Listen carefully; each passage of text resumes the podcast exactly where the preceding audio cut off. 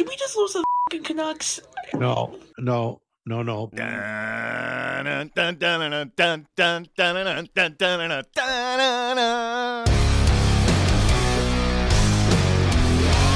You're listening to Halford and Bruff.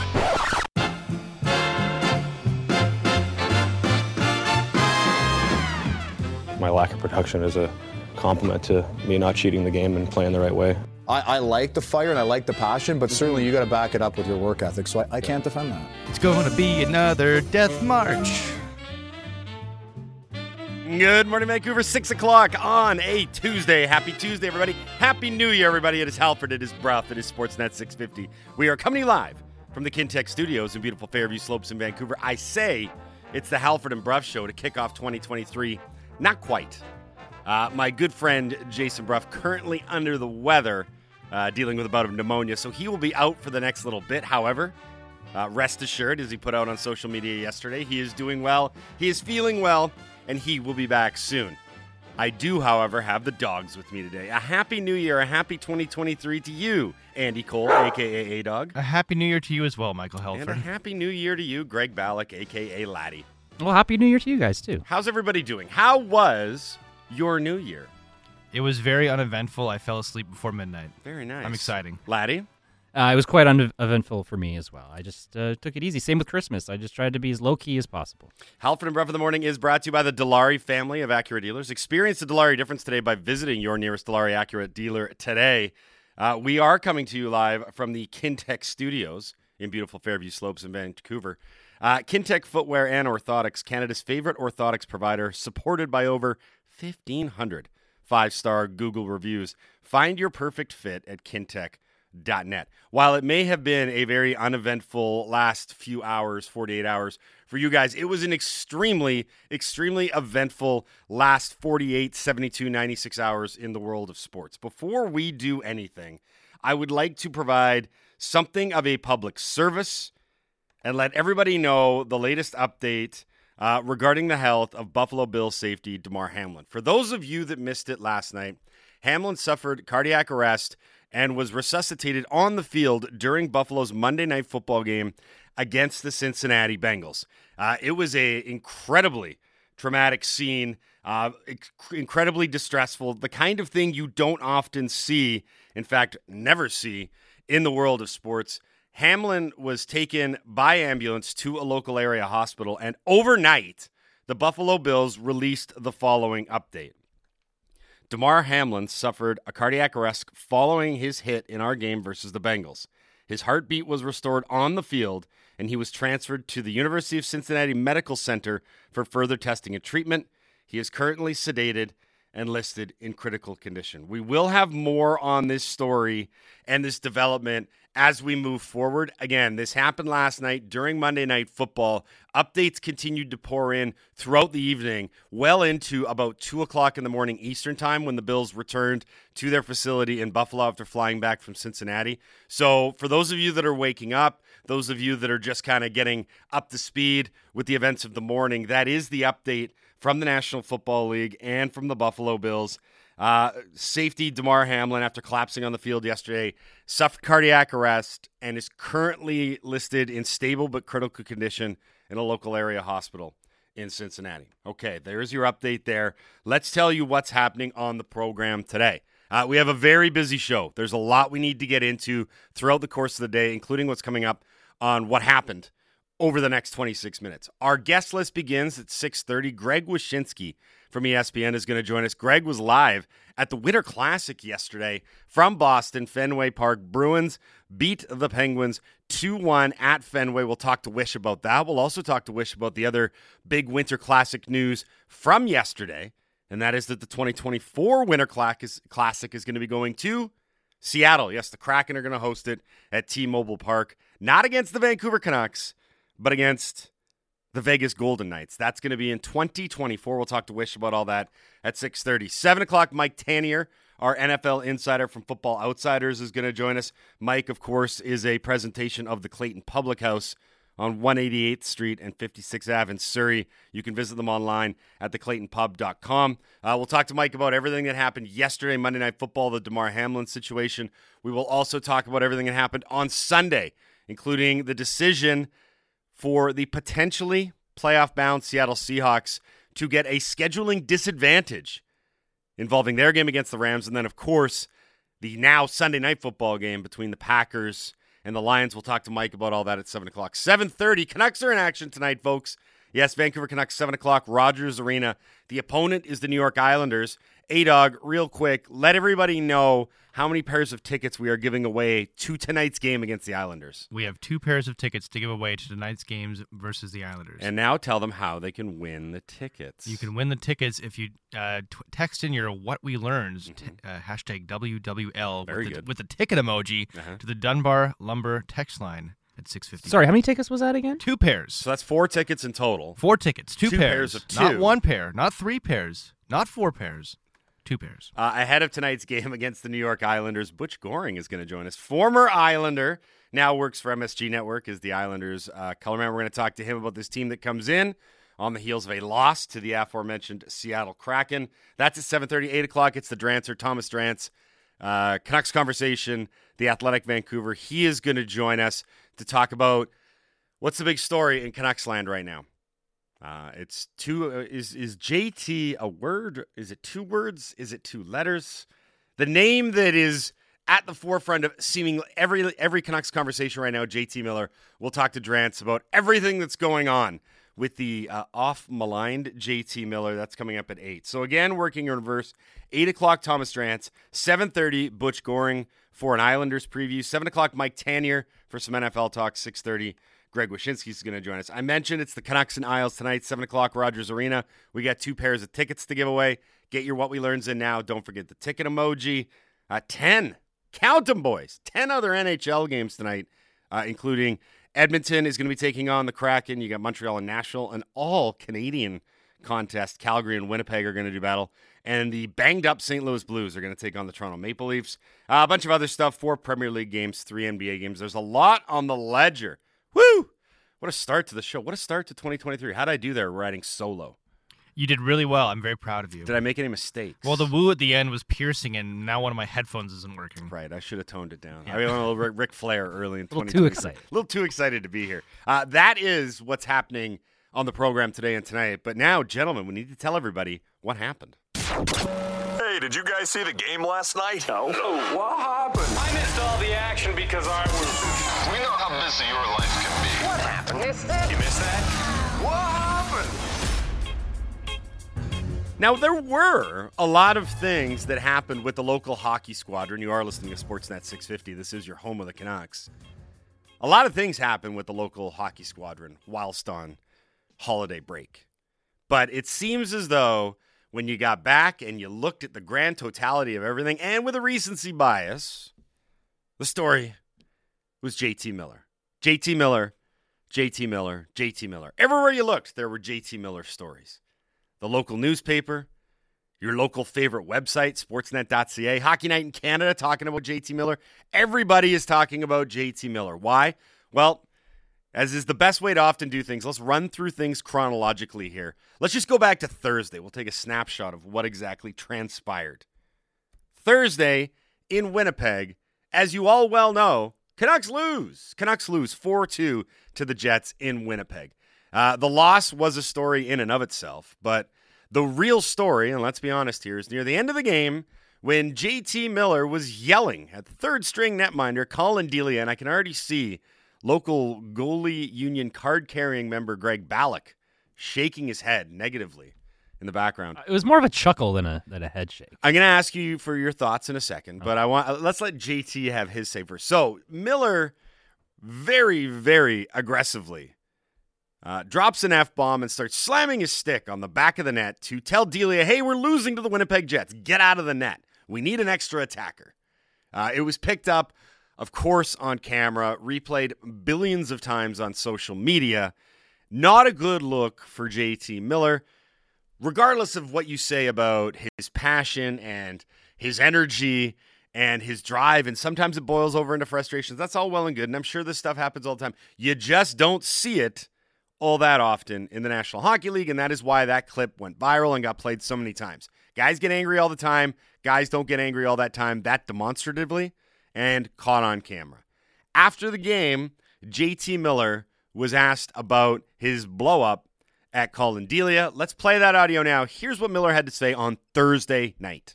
Well, unless it's inside our locker room, I don't think anybody's opinion really matters, to be honest with you. Um, it's not coach's fault. I don't even know why this is even being talked about. Maybe I shouldn't have done what I did, but it's not out of anger. I was letting him know to go to the bench. I have full control of the puck. That's all it was. And at the end of the day, it probably looks optically not good. So people with other opinions, I don't really give it, you know, care.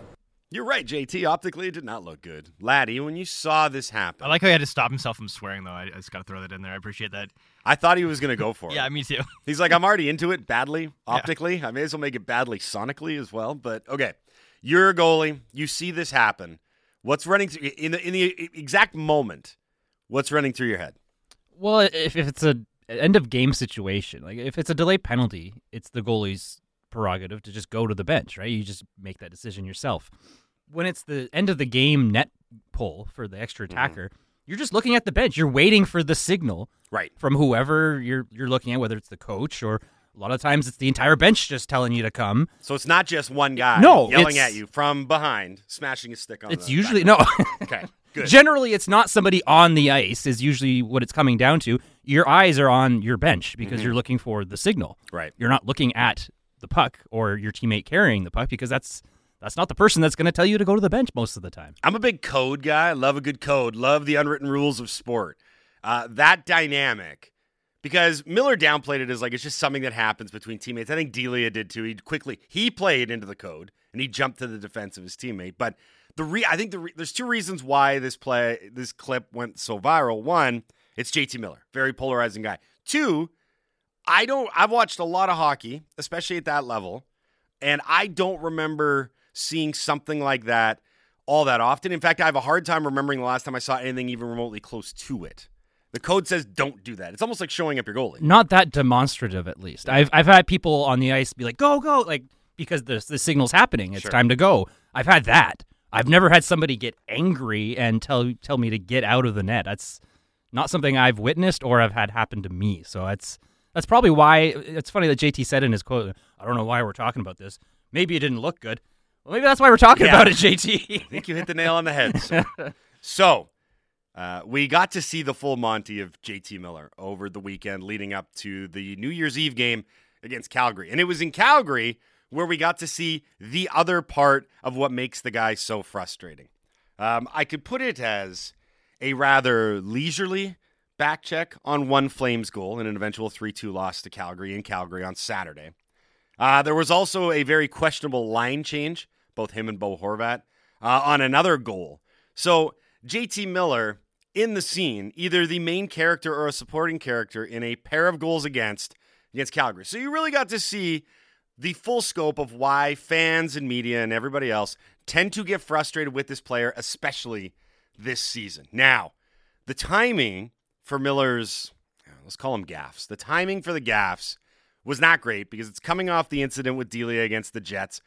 And he's doing it on national television Saturday night, New Year's Eve, hockey night in Canada.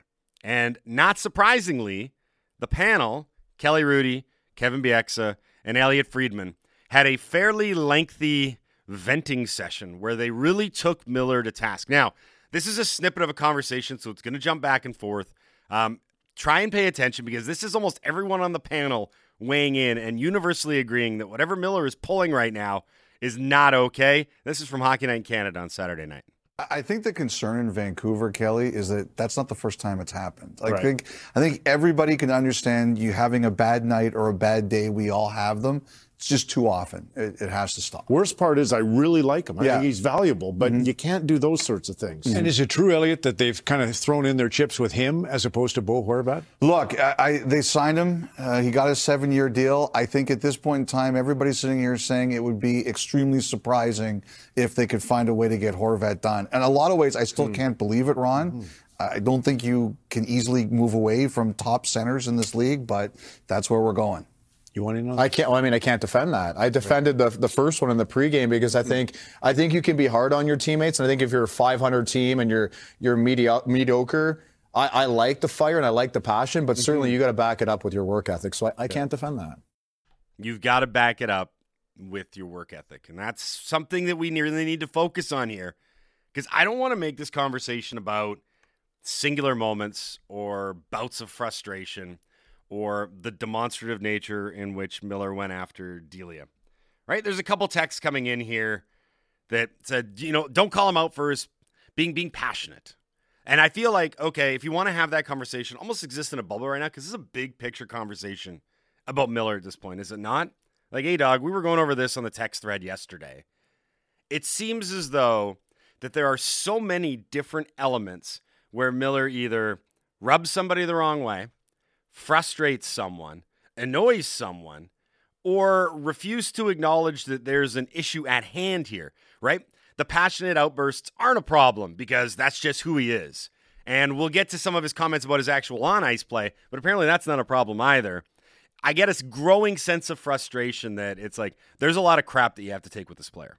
Yeah, I just JT Miller bothers me because I feel like he and he, you you alluded to it earlier. He doesn't back his play up on the ice defensively. Like right. he, the way he acts on the ice, he hasn't earned that right. Until he stops giving the puck away, until you could trust him in your own zone and he plays a good 200 foot game, he, he has to just sort of bottle it in. I know that's tough. He's an emotional guy. Wears his heart in his sleeve. That can be an admirable trait at times. Mm-hmm. But until he starts to play a, a, a per, not perfect, but a solid two way game, which I don't know if he can. It's not the kind of player that he is. But at the very least, until he stops giving the puck away, he's got to tone it down because it's just a bad look. And I don't know. I mean, I'm not in the locker room. I don't know how his teammates feel about him, but I got to feel that there's got to be some friction there based on you know calling a goalie out when you yourself is not are not trustworthy in your own zone.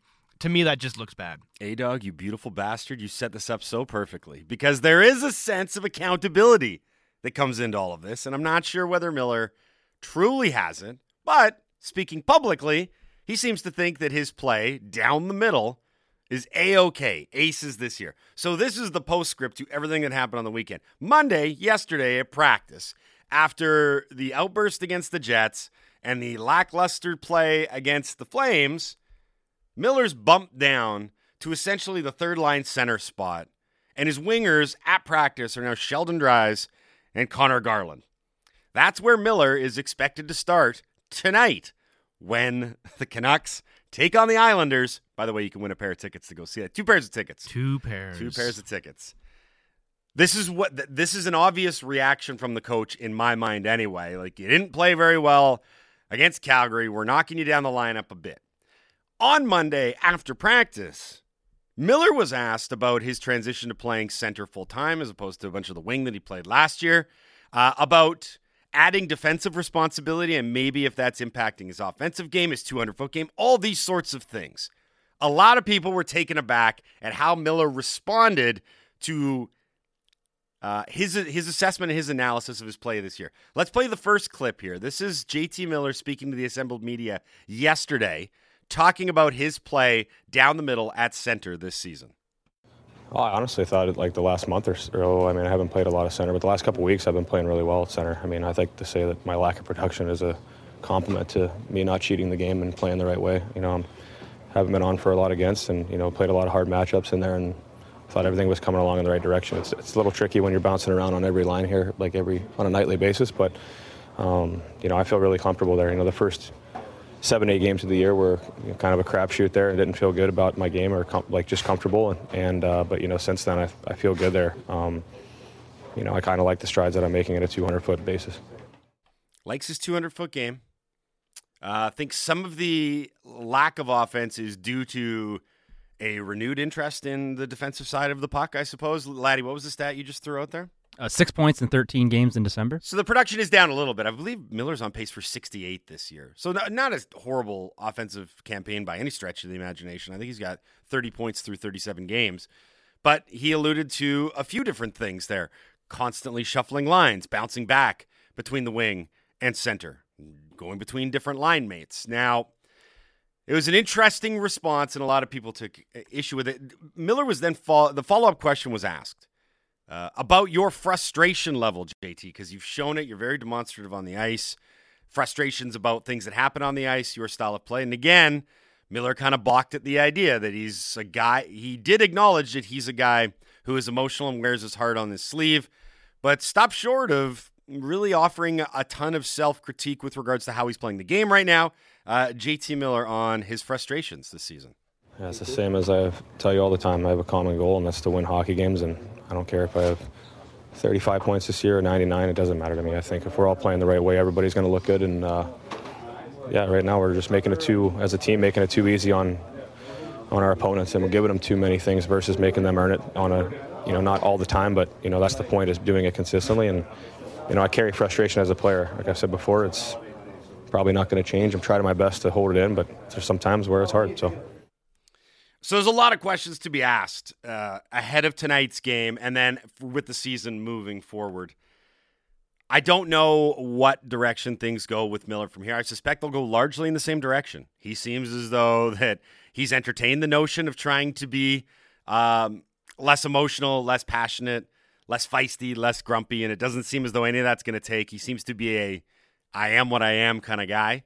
I'll be very curious to see what the organization does moving forward with regards to public comments. Maybe as Jim Rutherford spoke as well, and we'll get into that a little bit later in the show. We'll circle back on this conversation in the eight o'clock hour with Thomas Drance from the Athletic as well. Uh, we can talk to Greg Wyshynski about a little bit of this as well. Some questions to throw out there for the listeners as you maybe maybe try and think about what we learned to win a pair of tickets to go see the Canucks and Islanders tonight, seven o'clock Rogers Arena. Does Canucks management really believe everything they're saying about JT Miller publicly? Or did they make a huge commitment and now they're refusing to admit that in real time it's blowing up in their face? Do they honestly believe, and this is from Jim Rutherford himself in an interview with Ben Kuzma, do they honestly believe that they can turn JT Miller, a 29 year old guy, into a two way center with just a little bit more time? Rutherford said it might take the entire year.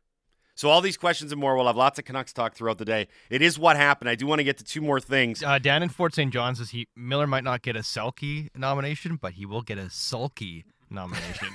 is that what you two? Is that what you two were? I no, saw- I that's looked not over- what I was laughing I looked over and I saw you guys chuckling. I'm like, there's something in the in basket. I'm going to focus. I'm not going to look.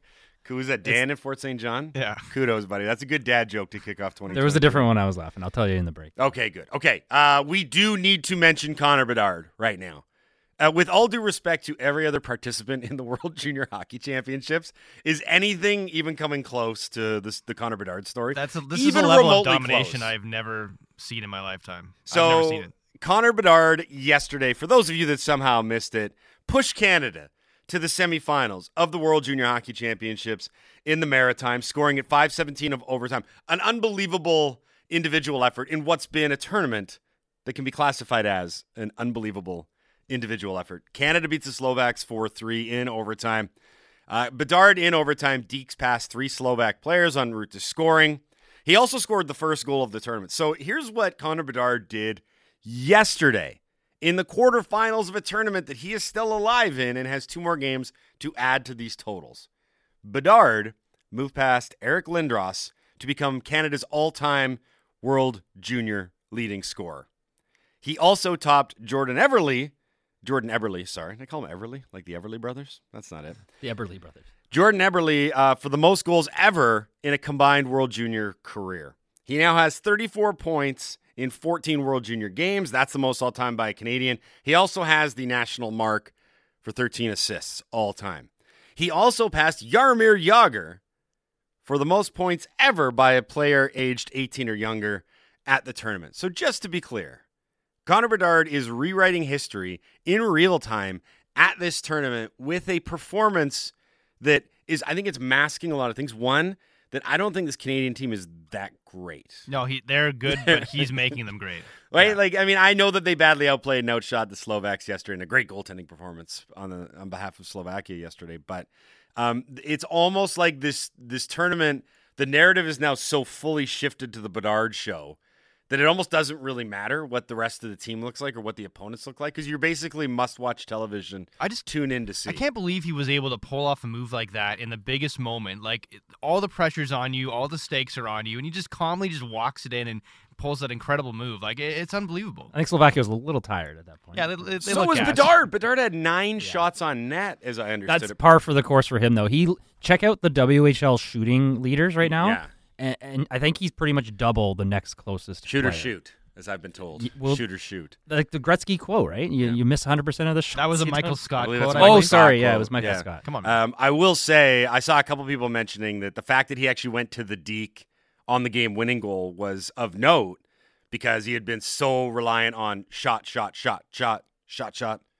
Is that little John? He's got a pretty good one. Yeah, but uh, it, it was just like a good, good cerebral idea there. To when everyone's thinking shot is to go to the not one, not two, but three dekes. Oh, it helps that you can move like that too. And It you can, does. when you can mo- pull off a move like that. Yeah. Uh, so we'll talk to. I want to ask Wish because he just did some updated draft rankings. Um, ask him about what's the worst case scenario for Bedard in the draft. Where's the worst possible place? That's what we Well, do it's here. Arizona, right? I mean, Well, gotta- there's some be. other options. I think a lot of people would be infuriated if it was Chicago. Well, yeah, I, would be angrier if it was Chicago, but it would be de- more depressing if it was Arizona. Mm-hmm. I think if a lot of people saw him go to Columbus or Anaheim, they'd be like, "Boo, lame! What a terrible place for him Yep. to end up." So that's what we do here at the Halford and Bruff. With Bruff not here, I feel like I have to take the negativity torch you do. and think about what's the worst possible thing that can happen in this moment of, of really great moments with Connor Bedard. Now, uh, before we go to break, I do think it's appropriate that we end on a note kind of reflecting what we saw yesterday during Monday Night Football with Damar Hamlin collapsing on the field, receiving CPR,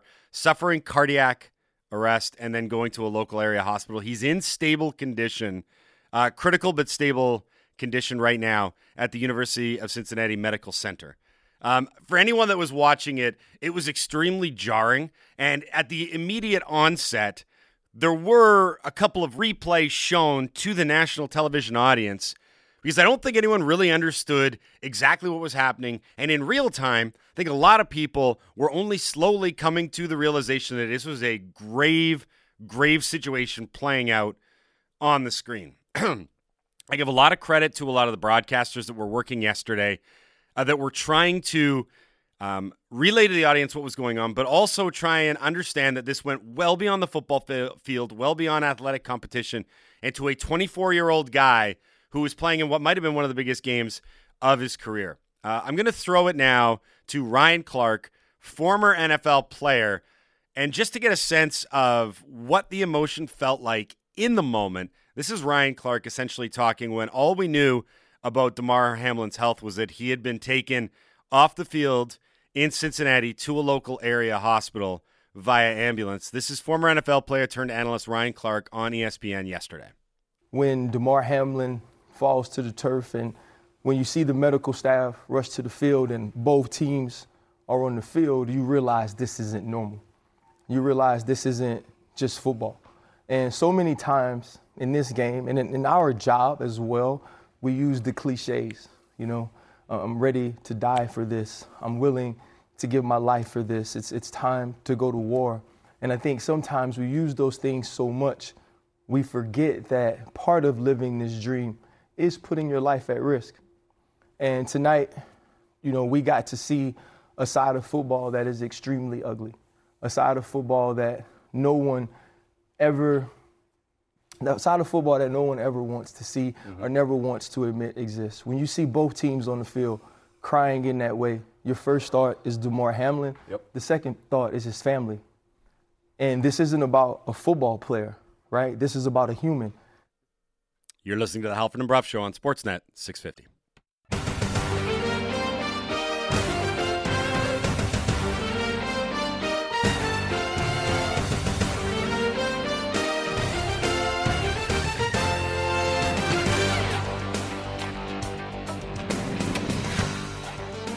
Six thirty-five on a Tuesday.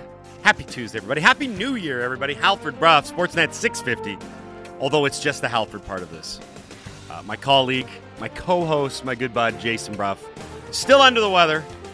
He threw it out on Twitter yesterday, dealing with a bout of pneumonia, but he's going to be okay. He's on the mend. He's excited to get back into the saddle. He sent us all notes yesterday. Wasn't that nice? Wasn't it a sense of normalcy? Yeah, I was like, shouldn't you be sleeping right now? Like, come on, man, what are you doing? The exact lead was, "I'm bored. Talk about this, please." I think he just wanted us to set the table for when he gets back, Probably, so yeah. that the narrative had been crafted. Yeah, just Uh, to spite him, we won't talk about anything he wants. You are listening to the Halford and Bruff Show on Sportsnet 650. Halford and Bruff in the Morning is brought to you by the Dilawri family of Acura dealers. Experience the Dilawri difference today by visiting your nearest Dilawri Acura dealer today. Uh, there was an outdoor hockey game yesterday, everybody. That little thing called the Winter Classic. Uh, joining us now, I don't know if he's still there or not. We'll find out in a second. Our good buddy from ESPN, Greg Wyshynski, here on the Halford and Bruff Show on Sportsnet 650. Good morning, Wish. How are you? Let's see. It's uh, a slate gray sky, kind of chilly weather. Everybody looks miserable, and they're all eating Dunkin' Donuts. So yes, I'm still in Boston. Sounds like somebody's Uh, in Massachusetts. Yeah. it was fun though, man. Like, so the the what the NHL outdoor games have long ago crossed the Rubicon of becoming a thing where it's no longer for the national audience. It is much more for the people that are on site in in the city itself where it's happening.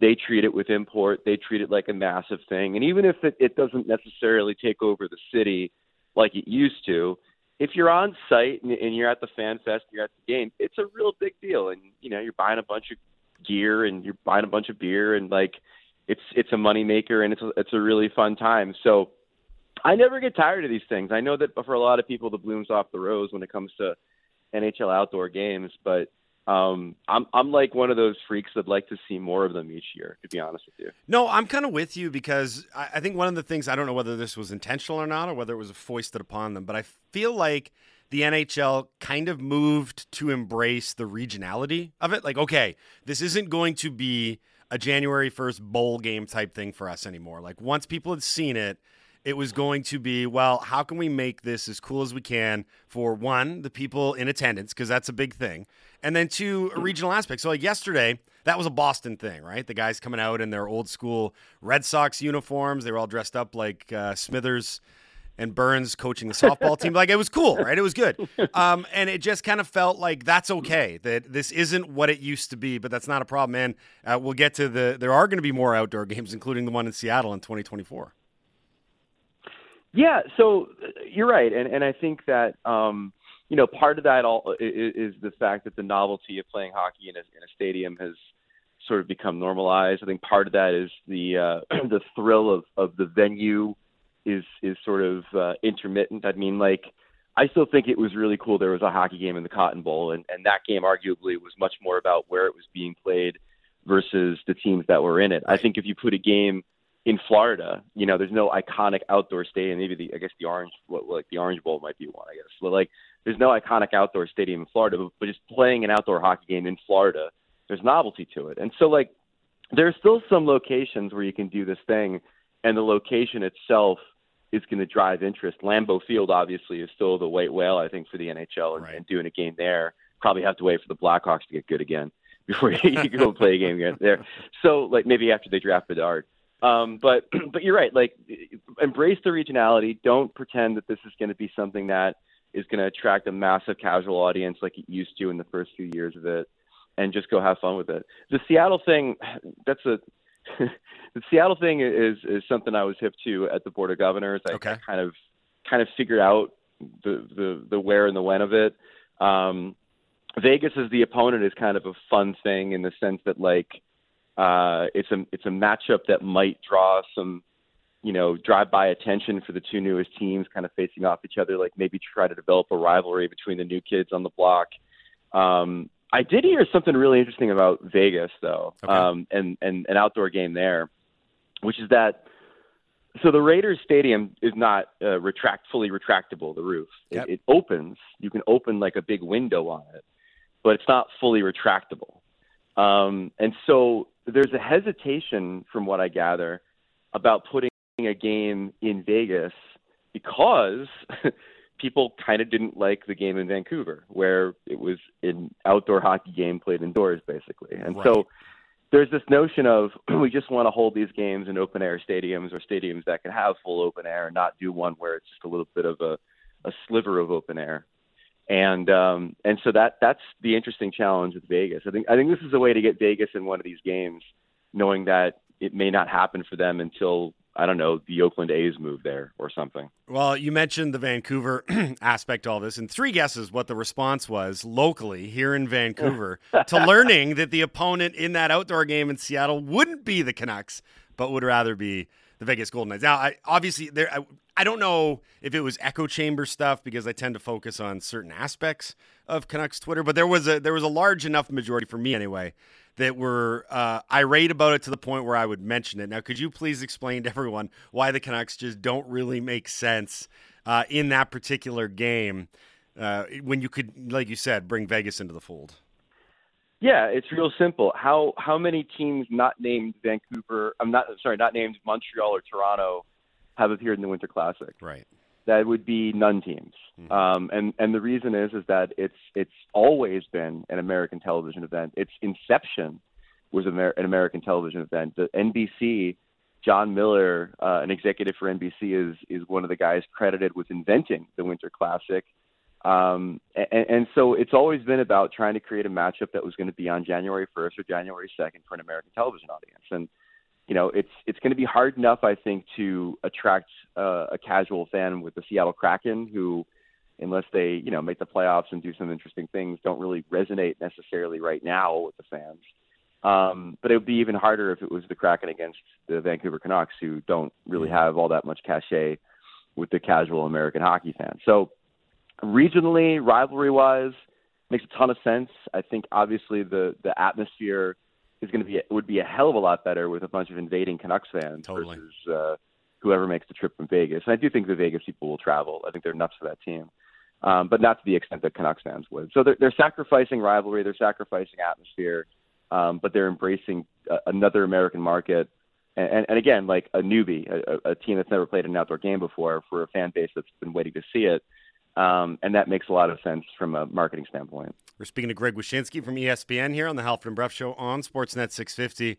Uh, Wish, I know you were in Boston for the Winter Classic. I know that you've also had to pay attention to this Connor Bedard fellow, but I'd be remiss if I didn't mention that uh, JT Miller has once again regained main character status here in Vancouver. It's Bo Horvat's turn for a while there, but now the focus is solely back on JT Miller and all of his antics. Uh, I'm curious, from an outsider's perspective, watching this all go on, do you ever tire of the drama that Vancouver constantly gives us?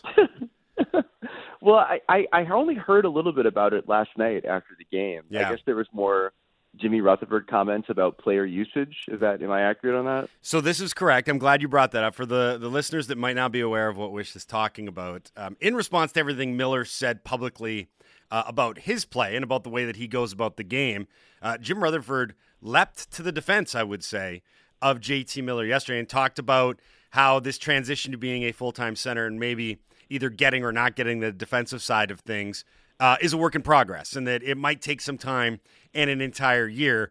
To which a lot of people said, well, that's an interesting remark. And we're a little surprised that there's not a little bit more critique. But anyway, yeah, you caught the tail end of it. That's where this narrative is now gone, in that Miller and Rutherford kind of jumping to the player's defense a little bit.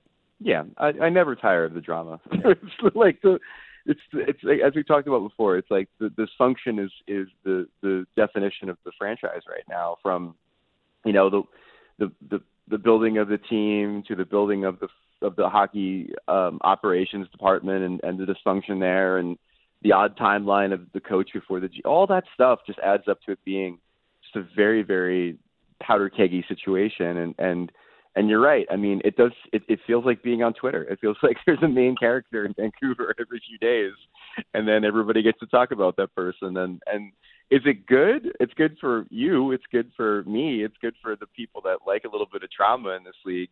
It's not necessarily good for on ice success or the long term success of the franchise. But um, no, it, it didn't surprise me again to see another schism, another controversy, another thing said that, that garnered attention. And, and JT Miller, in my in my interactions with the guy over the years is definitely somebody who um, has a lot of confidence in, in his game and and uh, and, and also in, in knowing the right way to do things if you're a, a player or a team.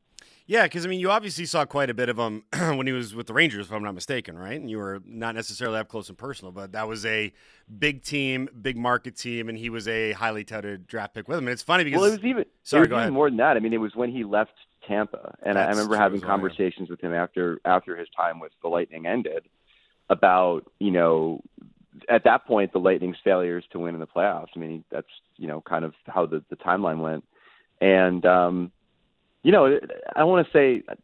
I'll, I'll, I don't want to mischaracterize the conversation. Okay. You know, I, I think I think JT was a guy who definitely was confident in in his performance and and and knows what he wants to get out of his teammates to achieve success. Let's leave it at, leave it at that. Because there were some people alluding to the fact that this isn't the first time that JT Miller, we're obviously talking about the demonstrative nature in which he told Collin Delia, the Canucks goalie, to leave the net in Thursday's loss to the Jets. This isn't the first time in Miller's career that he's kind of gotten into a, a heated tete a tete with his goalie. He did it in New York with Henrik Lundqvist, and that didn't end up very well for JT Miller because if you remember, uh, he got traded away from the Rangers. But it, it, it's interesting that he has kind of presented this front of, I am what I am. This is who I am. I don't foresee this changing.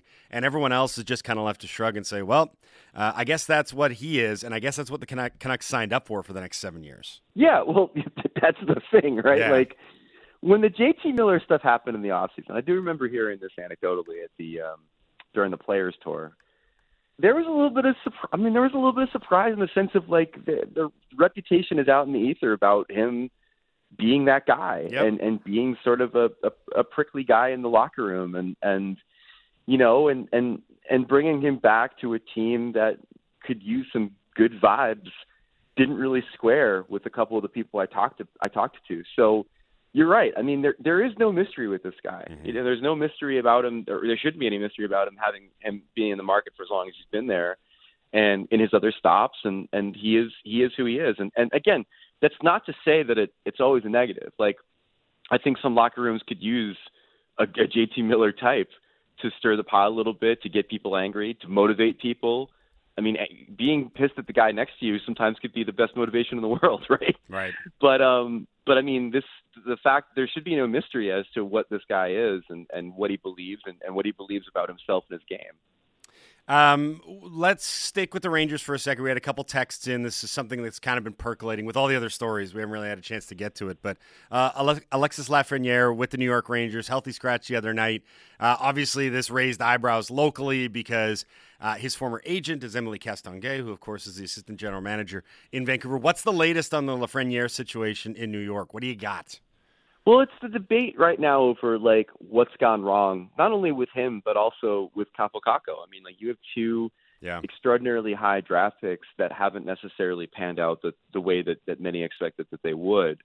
And so the the conversation becomes the classic one about young players that haven't developed. It's a three pronged conversation. It's one, um, are they busts? Two, uh, do they just need more time to, to percolate and, and get better? And if the answer is yes to two, then three, uh, are we serving them best? Is is there a problem within our, our structure, our function, our coaching, our player development, wherein these guys haven't necessarily achieved the success in the NHL that, that they should? And you know, it's these are usually conversations, frankly, that the Edmonton Oilers are having, are having, not the New York Rangers. Right. Um, but uh, but it's happening in New York now, and, and and I think that that's sort of the struggle for a lot of the people that follow this team is, you know, where should La- where should a player like Lafreniere be at this point in his career? Uh, are they asking too much of him? Are they putting him in a position to succeed? What is it about his game or hi- himself that needs to change in order for him to realize the potential that had, you know, tongues wagging and people looking to draft him first overall? So these are the, sort of the debates that are happening around a, a player that, that by this time I I think we all agree should be a little bit further along towards the path of stardom than he is. Yeah, I agree. That's what I'm, I'm curious about. These debates, are they leaning one way or another right now? Because I know that there's been a lot of criticisms lobbed at Gerard Gallant about how uh, Kaapo Kakko and Alexis Lafreniere have been utilized. But at the same time, I've seen the pushback where it's like, no, this is more on the players than it is on the guy behind the bench. I mean, I, I'm kind of torn on it because I, I do think that he, in some cases, has put Lafreniere in a position to succeed, and, and it, it hasn't clicked. Um, but at the same time, you know, there, there's certain, if you're asking me where the wind's blowing, the wind, the wind's blowing towards criticism of Gerard Gallant. you know, even even here in uh, in Boston, like I was having some conversations with people about, you know, people that were, had had predicted his demise, uh, even even after last season, uh, as being someone who maybe uh, had his success propped up by a, a Hasekian year by his goaltender, um, and then they come back down to earth a little bit. I, I still think that they're successful enough where that's not going to really be um, front, you know, front of mind for for hockey ops to try to get rid of their coach. But you know, as I wrote about, I think towards the end of last year, the X factor in New York is always James Dolan, and you never know from day to day. uh, if he, you know, takes his eye off the Knicks for a second to see what's happening on the ice and see what's, what's happening with the Rangers, if that could portend bad things for the head coach. So I think the wind is definitely blowing towards more criticism of the way that these guys have been handled versus what they what they've done themselves. Um, but that's not to be said. That's not to, to ignore the fact that there certainly are critics of both those players and and them not just being what everybody expected them to be at this point. We're speaking to Greg Wyshynski from ESPN here on the Halford and Bruff Show on Sportsnet 650. Uh, we alluded to this earlier in the show, Greg. You mentioned the words Connor and Bedard, and it is a show, really and honestly, unlike any other that we've seen from a Canadian player at the World Juniors. I think he set every scoring record yesterday in the win over Slovakia. But the real question now is all due respect to the tournament, people are already looking ahead and looking ahead and looking ahead. Uh, Jason's not here. He is ill. He's on the mend, everybody, but he's ill. So I'll, uh, I'll throw this one to you in classic Bruff fashion. He wanted to go to the most negative line of questioning we possibly could with regards to this. what is the worst case scenario for where Connor Bedard lands next season? Of the teams currently outside the playoffs um, that also have their first round pick, because Yeah. famously the Florida Panthers uh, do not. Do not. Um, God, the worst. Well, I mean, the worst obviously would be small market Canadian. Uh, so Ottawa would be Right. the, the worst. Right. Okay. Um, Yeah. I, I'm not gonna. I'm um, not even gonna argue. I'm not even gonna argue. The ones that we had Yeah. on the list were like Columbus, Anaheim. I don't know what to make. I mean, Arizona would be awful because he'd be playing in front of like four thousand people a night. And then we threw out Chicago because that would that would hit different in Vancouver, obviously. No, I see. Here's the thing. I, Columbus, I understand. Like Columbus, I, I realize is sort of like you. That's where you know people go and you and they disappear and you never hear from them again. Right. Um, but I do think that that's a, a, a city and a fan base that could really, really pop as a market if if the Blue Jackets were ever any good and and had a player like that. I mean, like you throw him on a team with Laine and Gaudreau. I mean, my God, like let's go, right? Yeah. I mean, like, it's, they're going to be they're going to be incredible. Um, Anaheim's a trickier one, man. Like even at their apex, obviously they they have um, little kid little brother syndrome with the Kings in that Yep. market. Um, but that being said, uh, you know if you put Bedard on the Ducks with Zegras and McTavish and Drysdale, like that's a really really good fun team. And and there's something to be said for the fun factor and you know a greatest show on ice thing that you could market about the Ducks if Bedard was there with Zegras. I think there's something to that. The one, the one I, I honestly, again, like the one I want, and I know that's not what most humans want, is Philly. Um, Oh. Philly's never had Bedard. Like even the best of Giroux or the best of Tim Kerr or Bobby, Cl- like any of those guys, no one is close to the this is the franchise player, put him on the front of the building level that Bedard is. And just to have Philly be that relevant and to have a well, I, I, I, mean, listen, I'm forgetting Lindros. Obviously, in Yeah. Lindros's case, they had that guy. I, I, I didn't include him because they didn't draft him. Right. Right. Right. Um, I get what you're saying. But right, but obviously Lindros is that guy. But in Bedard's case, like it would be like the guy they draft and the homegrown star, and much like you know when Pittsburgh landed Sid, uh, it created this groundswell of emotion about that team. Um, much of it negative, and much of it I'd want them to fail. I mean, it's already always there for Philly, and it would just be magnified if they landed a generational player. So I'm I'm all in on on the Flyers getting Bedard. You know, if the Devils can't get him, which hopefully they can't, because I want him in the playoffs. well, uh, do we want to discuss Chicago before we let you go? Because that's the the looming specter of this whole thing is that Chicago's bad. They're down bad. They're going to be bad. They're going to be in the lottery. And you know, after a few years of not being relevant, I just wonder if this is how it's going to shake out. If it's going to be Bedard to the Blackhawks. Well, that's the thing about Chicago. Like leaving leaving aside all of the toxicity there, and and you know, it's part of it is that a lot of us really load that fran- loathe that franchise now because of what happened there and and the, the mismanagement, and they can try to turn the page as best they can, but there's always going to be this lingering feeling about how horrible things were under the hood for that franchise while things were, were successful on the ice. But you know, that being said, like it's the success on the ice is the reason I don't want Bedard there. Like they they've just had a dynastic run, It's like saying you want Bedard on the Lightning. Like why? Like they're they're good. They've had parades. They've they've got a legacy. Like you know, you can live off the the fumes of on ice success of Toews and Kane for a little bit longer. Um, Philly hasn't won since the '70s. You know, you've got teams that are going to be in the mix that have never won. Those are the teams I want to see land Bedard more than anywhere. Like like for example, the idea of Connor Bedard on the Montreal Canadiens sickens me. It just does. Like that's that's a legacy of a franchise that um that is, uh, you know doesn't need Bedard. They're they're the Canadiens or the Yankees of hockey. They don't need Bedard. Someone else needs Bedard. Besides, I don't even know if he speaks French.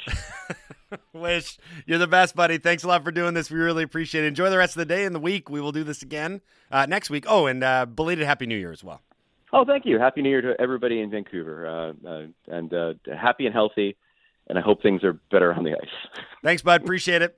That's uh, Greg Wyshynski from ESPN here on the Halford and Bruff Show on Sportsnet 650. Hour one in the books for the first show of 2023. We have a big hour two and an even bigger hour three ahead. Uh, hour two, we're going to talk to Mike Tanier coming up in just a few minutes, our NFL insider from Football Outsiders, a presentation of the Clayton Public House in Surrey.